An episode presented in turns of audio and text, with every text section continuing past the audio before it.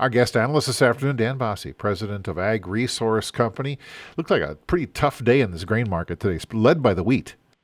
It really is, Randy. We're still seeing the market reacting to these falling Russian wheat prices. And so as the Black Sea heads down, Chicago and Paris have been following, and when we stopped, got into some liquidation where the lines crossed and funds wanted to get out of positions or get bigger shorts. So wheat was the later today, just like the last couple of days. Corn followed, and then the soybean market looking above fifteen dollars said maybe I'm too high and came down along with it. So that was kind of the day here in Chicago.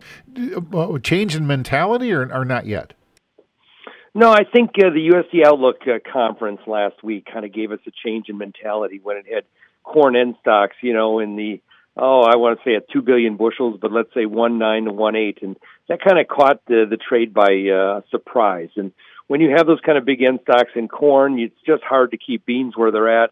And so that was kind of the mentality that gave us a shift here again, it's only February uh, or the end of February. We've got a lot of growing season, a lot of things ahead, but that USDA outlook meeting kind of is the shift in which mentality goes from South America maybe to the new growing season across the northern hemisphere. Right. Have we started an acreage battle yet or not?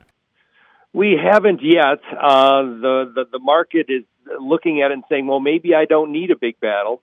By that, I'm saying if we have nearly two billion bushels of corn end stocks, how many uh, additional soybeans, wheat, or cotton do I need?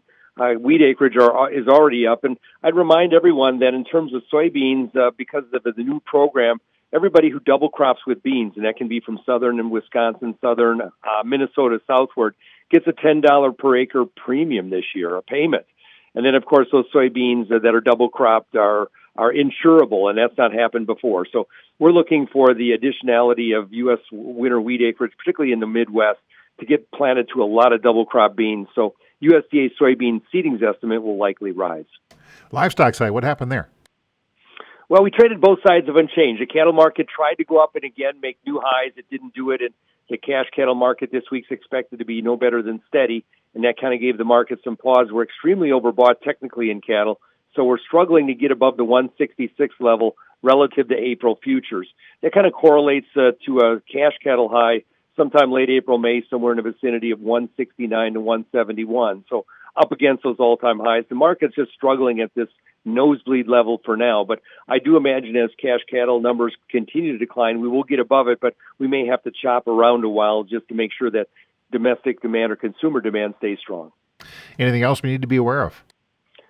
I think that's about it, Randy. There, there was some talk going on that the Chinese may be selling some soybeans back to Argentina that price. Uh, the Chinese had bought some soybeans several months ago on their peso dollar swap.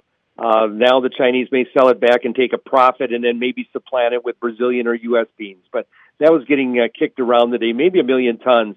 We'll see how it all works out. But if, if Argentina got those million tons of beans back, it would relieve some of the crush pressures that are going down there right now. Ag Resource Company President Dan Basse.